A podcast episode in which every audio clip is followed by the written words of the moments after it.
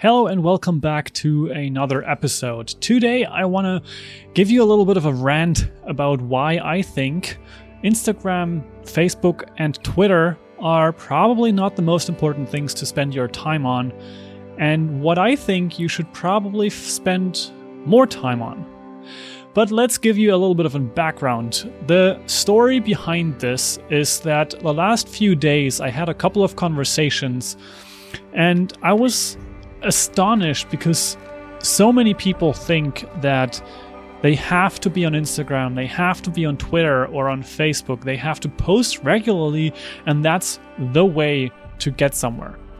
But I want to propose a alternative viewpoint, and that's what I did in multiple of these conversations. And I noticed that this is something that must be more important than just for a handful of people. So I want to share it with you as well.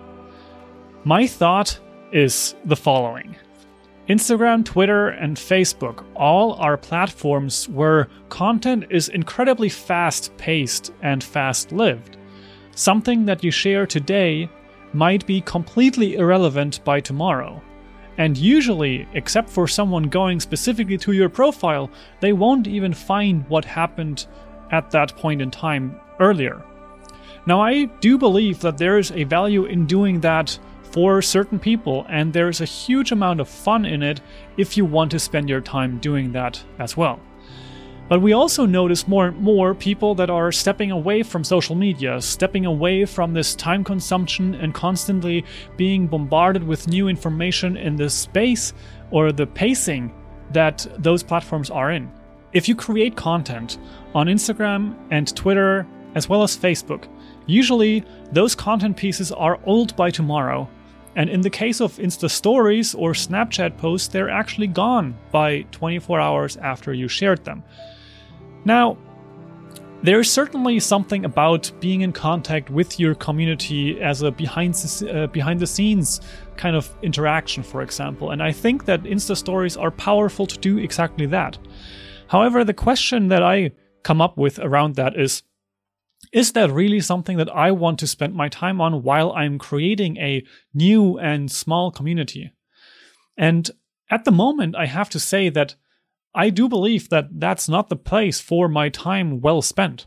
Creating content for these incredibly fast paced networks is a lot of time investment, and usually to build an audience there, you need even more time.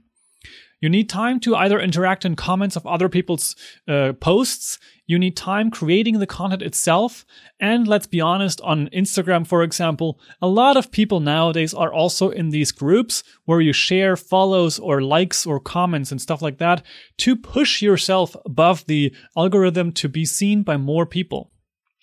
And I have made the experience that it's incredibly hard to get in these explore feeds to actually be discovered by new people. And I have maybe not figured it out all the way. Maybe I am not smart enough to figure it out, or my content is just not the right one for those platforms. However, I think that that's something that a lot of people experience. You try a lot on Instagram or on Facebook, and you want to do it without bots and any kind of hacking or trying to be in some kind of group or hire a VA to comment on as much posts as possible if you want to do it honestly, it's incredibly hard unless you get in contact with famous people. And yes, that's a tactic to try and connect with those people, collaborate, and maybe you grow that way. That's great. However, I want to propose an alternative, and actually, it's probably more so the way that has been working before. And the way that I want to propose is creating content on platforms where it is longer lived one of the platforms and you're consuming it right now, or one of the two is in the podcasting world, which is rather bad in terms of search engine uh, capabilities. But the other medium that you can consume my content here is you can watch it on YouTube. And if you're listening to the podcast version, you can also check the link. I will always put it there if there's a video version of this. So you can move over there and also be part of the discussion in the comments below. But the main idea here is that YouTube content is actually something that will live on for quite some time. And if you make content that is not just time relevant to right now, you might be better off putting your content on YouTube because you have the ability for people to be uh, searching you And not only that, you also have the ability to be found by relation to other content because YouTube has related videos after someone watched a video or in the sidebar where people can view more of what you have to offer, or maybe even more of things that someone else has to offer, and maybe you are that someone else that gets recommended. So that opens up a whole new dimension of discovery, which is possible on Instagram, but I honestly don't really believe that you end up there that often, especially if you are rather small.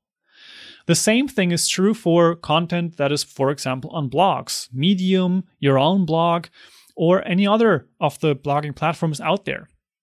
It is the ability to write content that is searchable and then discoverable by search engines.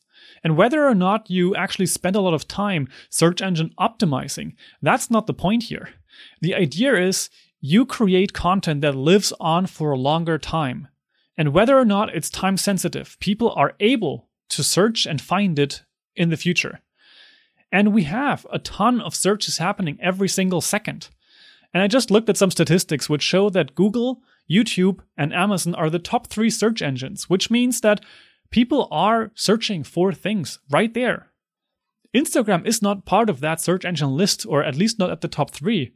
And also, how have you been doing with discoverability on Instagram, for example? I find it incredibly hard to, yes, include some of those keywords and hopefully being included in those and maybe even going to the top results of that keyword for a certain amount of time.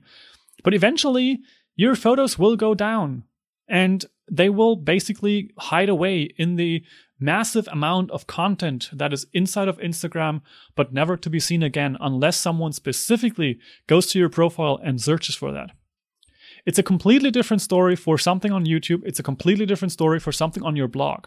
One of the examples that I want to give you is a video that I published about a year ago. It is about photo editing on your mobile phone in different apps.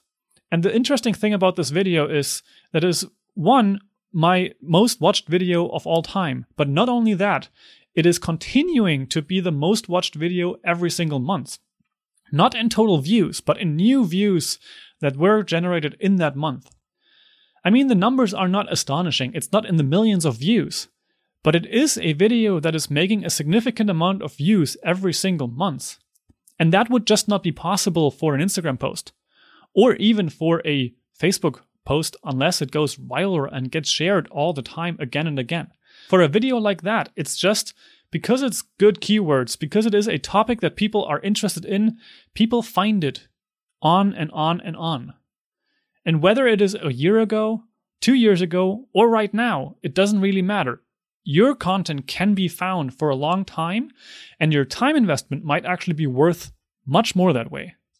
At least that's how I view it at the moment. Do I want to spend my time on content that will be gone tomorrow? And I actually spend brain power and my time and effort doing that? Or would I rather create a new video that people can benefit from for a longer period of time? But this opens up this whole new topic on top of everything, which is the spending time on our social media platforms, on our phones.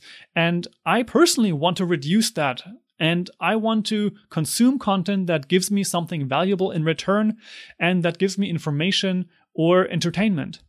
However, how much of that is actually in that fast paced content on Instagram? There's a certain amount of inspiration in it, I'm sure. But for me personally, I notice more and more that there's also a whole bunch of envy and jealousy. And just looking at other people's lives and what they are creating there, the photos that are making, and being blinded by the lifestyle. On YouTube, on the other hand, it's much more in depth. There's more information, there's learning, and there's so much deeper content possible. So, with this video and with this little rant, I want to encourage you to think about where you spend your time if you want to be building a online business on the social media platforms and where do you want to spend that time? Do you want to build content for these platforms that are extremely fast paced and your content will be gone within days? Or would you rather create content that is much longer lived and you can benefit from that over a long period of time? Maybe you don't just disregard Instagram completely like I have in the recent times. but maybe you can shift more energy towards something else and see something like Instagram more of a behind the scenes channel to maybe not spend as much effort, but do so on something that gives value to the community, that provides a information product or content in general, and also to be able to reap the benefits of being searchable for the long term. If you want to chime in on this discussion, please feel free to use the comments below for that. I'm very much looking forward to see your opinion on this topic, whether you think that Instagram is much more important than other platforms or Facebook, YouTube, Twitter, etc. I think they're incredibly powerful for the real time aspect of it. Twitter has shown to be incredibly informa- informative around the topics of politics or real time events. However, I do think that we generally spend much more time on news platforms than necessary, and let's be honest, the platforms actually try to keep us there the longest possible. And not to say that that is different for YouTube or Medium, those platforms also try to keep you longer and reading more content or consuming more videos. However, what kind of video are you consuming there? Are you bettering yourself or are you just watching other people's holidays? And with that said, I hope you're joining in the comments below to share our opinions and viewpoints on this matter. And if you're listening to this on the podcast version, please feel free to click the link in the description and you will be brought to the video version where you can also engage in the comments below. I'm looking forward to hear your thoughts or see your thoughts.